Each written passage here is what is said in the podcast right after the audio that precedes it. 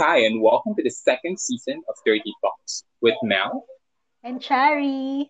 And this is our official first episode. Yes, season 2 na tayo. So, welcome guys. And our topic for you today is Usapang Bagyo and Donation. Yes, very timely. Exactly. Because just last week or a couple of weeks ago, the uh, mm-hmm. sinalanta tayo ng sunod-sunod na bagyo. So, uh, we want to talk about our experiences, personal experiences mm-hmm. sa bagyo, and how we can help others, especially ngayon na parang may pandemic na binagyo pa. Kaya nga, lahat-lahat na. so true. Anyways, ikaw back, ano bang mga experience mo sa Bagyo nung bata ka pa?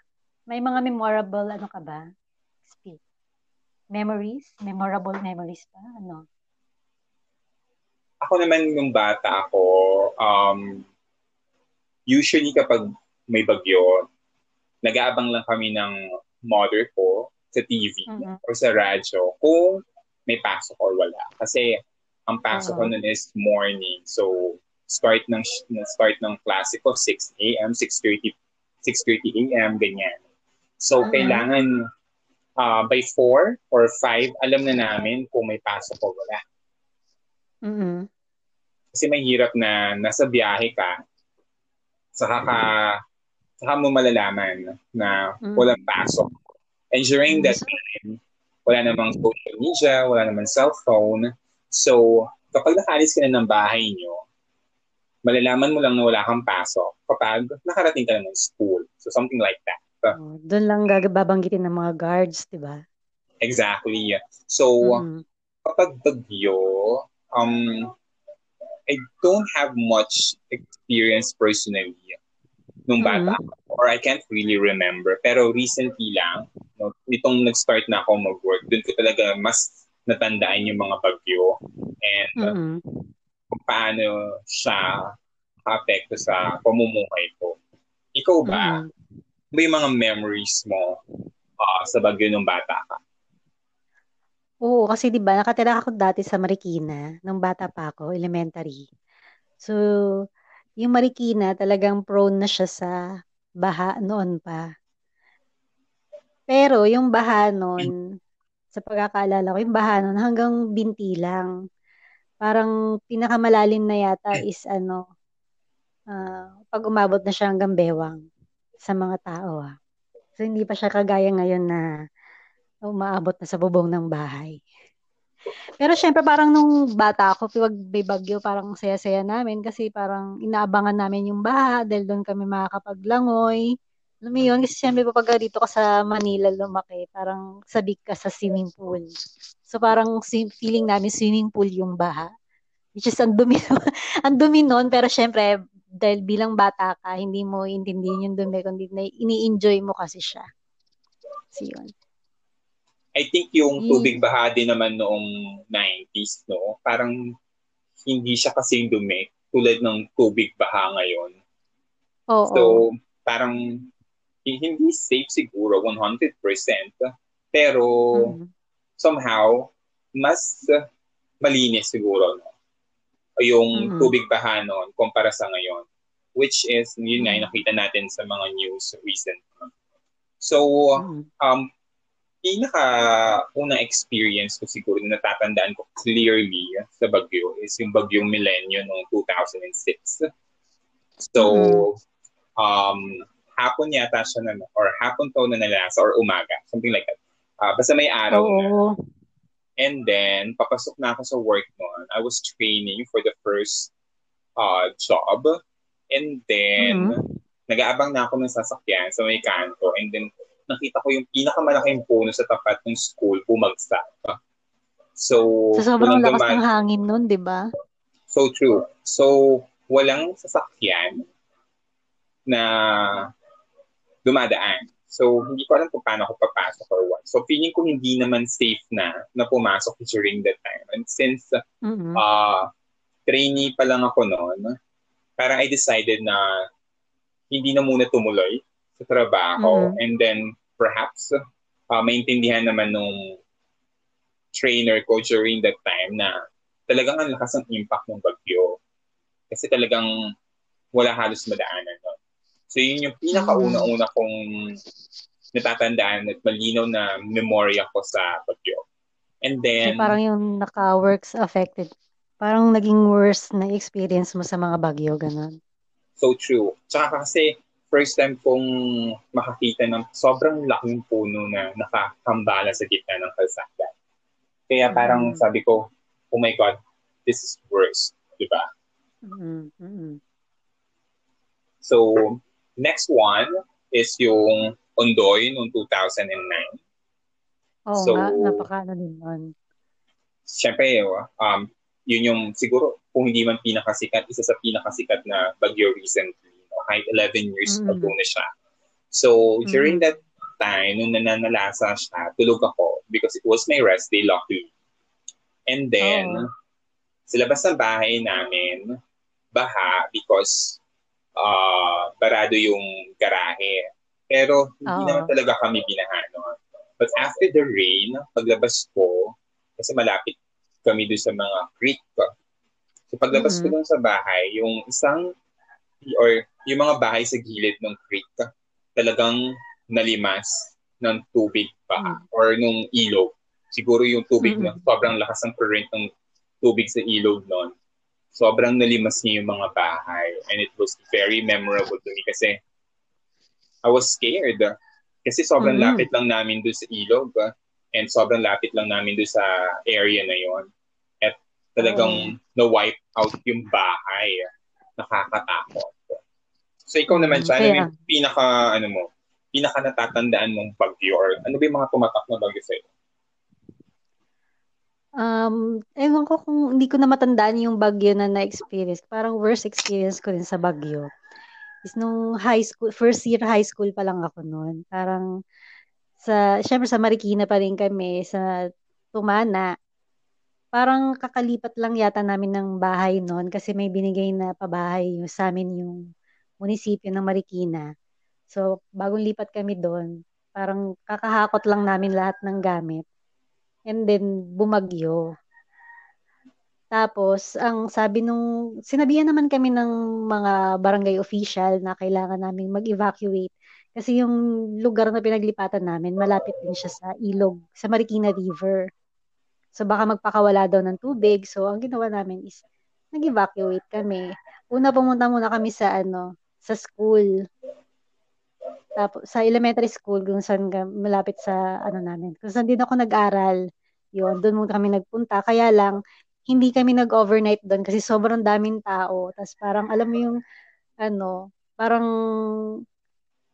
feeling namin magkakasakit kami doon. Buti na lang, yung pinaggalisan namin ng bahay, yung may-ari, pinat since wala pa naman nakatira doon sa inalisan namin, to ano kami doon, doon pinatuloy muna nila kami doon. So parang imbis na doon kami sa evacuation center, sa bahay kami ng um, actually ninang yun ng kapatid ko. So doon kami nagtigil sa kanila ng ano. And then yun, parang yun yung first time namin na nabaha na talagang umabot hanggang bubong yung tubig. Talagang sobrang nakakatakot. And then to the point na walang nasagip yung tatay ko kasi yung tatay ko siya yung naiwan sa bahay. So wala siyang nasagip na kahit isang gamit namin. As in talagang lubog. Hindi namin inaasahan yun talagang as in first time in our life talaga nangyari yun. So parang alam mo yun, nakakalungkot na, na after nung bagyo is uuwi ka na lilinisin mo yung bahay nyo, tapos wala ka nang mapapakinabangan sa mga gamit mo, ganun. Parang, siguro nung bata pa ako, hindi ko masyado na, na-feel yung depressing na nararamdaman mo pag makikita mo na yung pinaghirapan mo is nalubog lang sa baha. So, yun. So, kahit pala noon, umaabot na hanggang bubong yung baha sa Marikina. Mm-hmm. Oo, before, before on. Bahain uh, talaga. Bahain talaga siya. Okay. Kasi yun din, parang same ano din ng issue ngayon na laging nagpapakawala ng tubig, ganun. Kaya napupunta sa mga bahay-bahay yung tubig. Oo, kasi Yan kapag nagpakawala ng tubig ang mga dam, dediretso mm-hmm. yan sa mga ilog. And then kapag uh, hindi na kaya ng ilog, syempre aapaw yung ilog. Ang maapektuhan is mm-hmm. yung, yung community near mm-hmm. the rivers. Mga bye-bye. Mm-hmm. So, lalo na recently lang naman tayo, ano ba, yung mga nagpapaayos ng bahay, nagkakaroon na ng second floor, third floor, and mm-hmm. bagyong Ulysses, no, halos umabot mm-hmm. na yung, actually, kahit sa naka-second, may second floor yung bahay, umabot pa hanggang bubungan yung... Oo nga eh, lubog pa din. So talagang medyo, ano ba na to, medyo depressing nga at talagang traumatic mm-hmm. experience kasi um, ang bilis ng pagtaas ng tubig, no? Halos hindi ka na kagad uh, makalikas or oo. or yung sinisave mong gamit, hindi mo may akyat kasi sobra yatang bilis ng pag-akyat ng tubig. This is very mm No? So, True. last week, nung, nung sinalanta tayo ni Ulysses, nasaan ka ba and uh, what was your feeling during that time? nung Ulysses, um, andito lang ako sa bahay, syempre after magtrabaho. Ang wino-worry ko noon, baka mag-brown out. Kasi may, parang may pa-order yata ako ng weekend na yon ng cake. And then, inaalala ko baka magka-brown out, so baka hindi ako makapag-bake. So, ang ginawa ko, nag-bake ako ng maaga. Pero sobrang napasalamat naman ako na hindi hindi kami masyadong naapektuhan, hindi nag-brown out, hindi kami nawalan ng tubig. Although nung kasagsagan ng bagyo talagang naramdaman ko na ang lakas talaga ng hangin, tsaka ng ang daming ang daming ulan. Yun na feel ko. So talagang medyo syempre may experience ka sa mga um, sa mga bagyo, parang medyo nakaka-nervous din.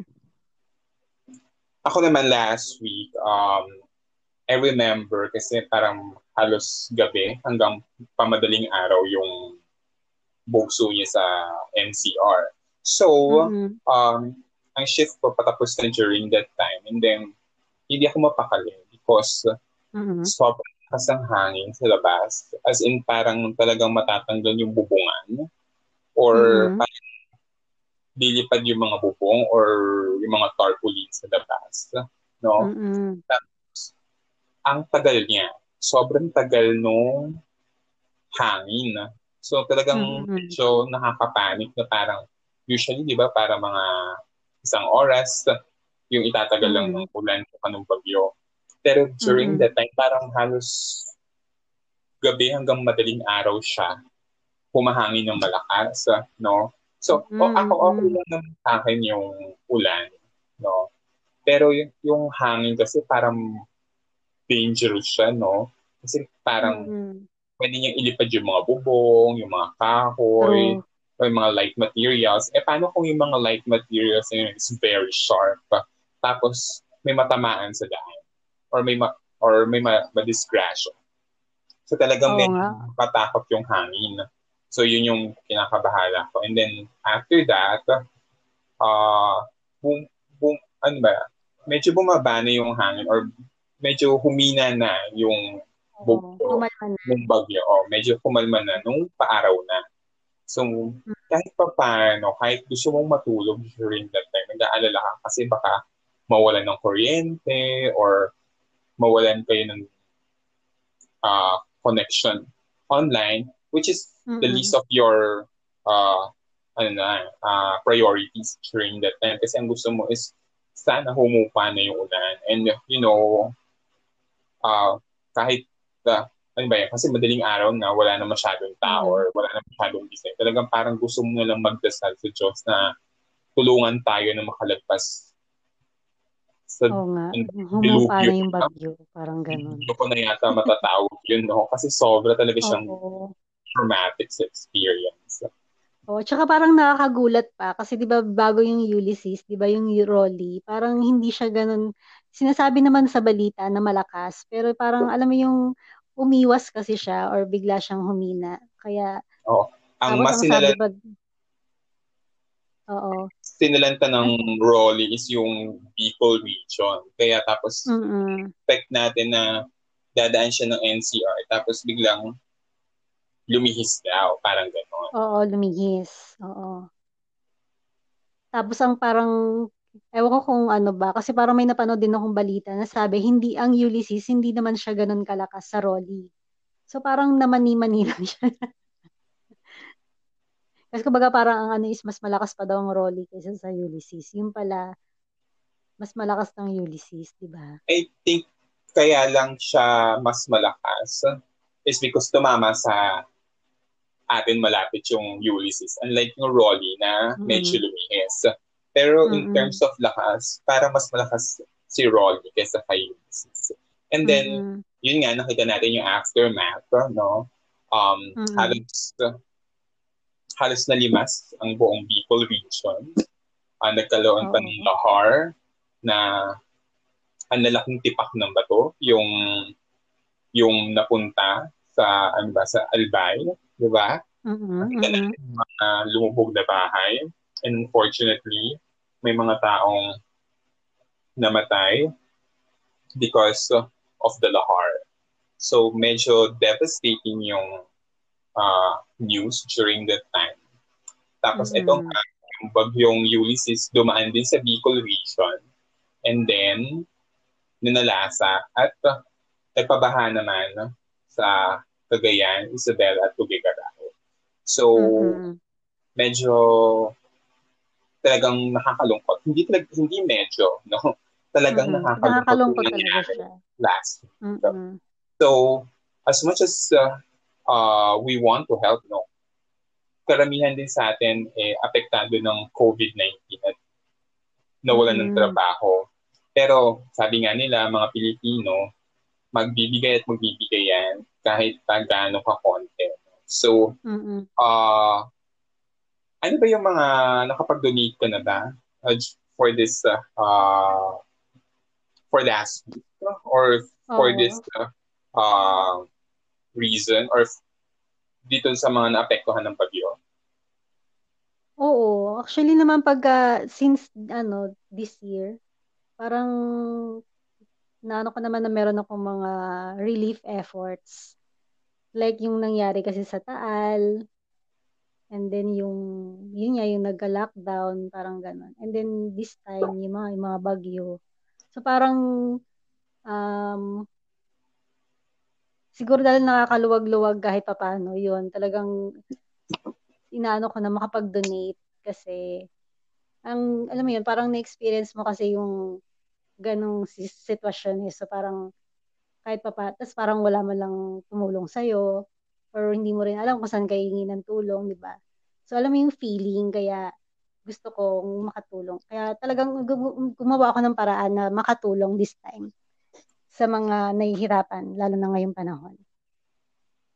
So true. So, lalo na kung may extra, no? We encourage mm. people talaga na talagang mag-donate or mag-share ng kanilang blessings. Uh, mm-hmm. After the typhoon, sobrang daming donation drive na nakita ko sa social mm-hmm. media.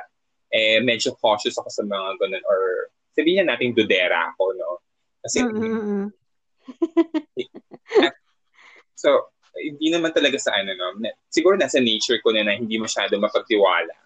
So, mm-hmm. agad So, ako, minsan vina-validate ko muna kung legit ba yung donation drive na yon kung first time ba nila magkaroon mm-hmm. donation drive or hindi or mm-hmm. uh, check ko muna yung page nila titingnan ko kung ano ba kailan ba to inopen or kailan ano ba yung history nila when it comes to helping people so uh, mm-hmm. last week totoo uh, naman yan which is dapat lahat lahat ng tao ginagawa no para mm-hmm. kung gusto niyo mag-donate at kung gusto niyo talagang makarating sa mga biktima ng ng bagyo yung tulong nyo, if mm-hmm. you want to donate, you just have, you really have to validate and to verify information online. Kasi, True. Natin, kahit sabihin nating sinalanta tayo ng bagyo, meron at merong mapagsamantala na Oo, grabe. Na, na, na nangihingi ng kunwari sabi nila uh, donation drive, pero hindi pala. So, meron naging viral picture, no? Parang trip-trip lang daw na nag-send siya ng mga GCash account online and then naka 7K. Tapos ipambibili lang pala ng mga, hindi ko alam kung skin ba yon or what. Basta related Uh-oh. sa games online. So parang Uh-oh. kalungkot no, na ginamit pa yung delubyo or yung masamang nangyari sa kapwa para makapanglamang. So if you really Kaya, want to help guys, you need to validate which organization or charitable institution you will donate. Mm. Tsaka madali mo naman ma-verify yan kasi 'di ba parang lalo na pag yung mga influencer, ganyan, yung mga nag-promote or yung mga artista, ganun. Malalaman mo din na kung talagang ano is meron silang may documentation sila na sinasabi parang makikita mo na pinopost nila sa picture na ganito and then transparent naman sila sa mga kung sino talaga yung may listahan sila may public documents sila na nililista nila kung sino-sino yung mga nag-donate at kung magkano yung nag-donate at kung ilan na yung nalikom nila. At walang maliit or malaking halaga when it comes mm-hmm, to donation. Walang maliit or malaki. So, uh, go Actually, ahead. Malaki yung, ano, hindi naman malaki yung na-donate ko, pero kahit pa paano, kahit magkano yan, limang piso, dalawa, sampung piso, pag napagsama-sama naman yan, di ba? Lalaki yeah, yan. Tama. So, kung mas maraming magdo magdodonate, kahit pa gaano kala- kaliit or kalaki yan, it's just mm-hmm. the same. It's going to feed people. It's going to help people build their homes and mm-hmm. hope, you know, makarecover from the devastation. So sana um, we encourage people to donate, but please mm-hmm. be cautious and research carefully kung saan kung kanino kayo magdodonate. No? Ako I mm-hmm. personally mm-hmm. uh, encourage or or suggest yung kaya natin na uh, meron sa Shopee. So, kung meron kayong extra, then you can go ahead and just use your phone and donate there. True, oo. And then, di ba, kahit lalo na ngayon, parang super lesson din dapat sa atin na since lagi tayong binabaha, lagi tayong at iba na talaga yung mga bagyong dumarating sa atin, parang magkaroon din tayo ng conscious effort sa environment natin. Diba? True. So, sa TV, no, kapag nung bumaba na yung baha, sobrang daming basura ang iniwan mm-hmm. sa mga bahay-bahay. So, aside from putik, ang daming basura and most of it are plastic bottles, di ba? Parang mm-hmm. sabi nga nila kung anong tinapon mo, babalik sa'yo. At literal talaga na bumalik. No? True. Sa tao. So I hope that uh, we learn something uh, from uh, from the typhoons and uh, from this mm-hmm. experience.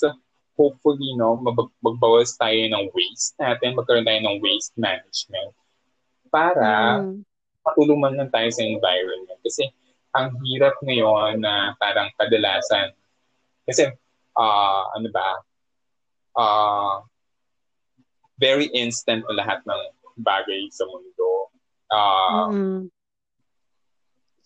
Pwedeng yung take out mo, pwede yung mga utensils na ginagamit mo sa fast food, kung bibigyan ka ng plastic uh, spoon and fork, might as well mm-hmm. bring your own plastic or bring your own fork and spoon, di ba? So, mm-hmm. kung namang mga tumblers dyan, you can use it para sa mga bibilihin mong ano ba, milk tea or iced coffee para kahit pa paano makabawas sa mga plastic. Basura, oo.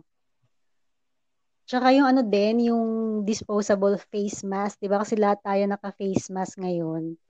So, dapat i, ano natin siya sa tamang tapunan. Kasi Or bukod sa, oh, nakakalat natin yung virus, di ba? Pwede rin siya magbara sa mga kanal-kanal. O, oh, kasi hindi siya natutunaw ng tubig. Kaya pwede siyang mm. bumara lang uh, anywhere. True. And I highly mm. suggest din naman na kung kung pwede or kung meron kayo, gumamit na lang ng uh, washable face mask. Kasi uh, kahit pa paano makakabawas tayo ng uh, ways sa paggamit ng washable face mask. Mm-mm, tama yun. Thank you for joining us on today's episode. Follow us on our Spotify profile for more chicas. You can also follow us on Instagram, bb underscore Melanie and cherry underscore G. And if you have any feedback or suggestion, please send us a DM. Thank you. Bye.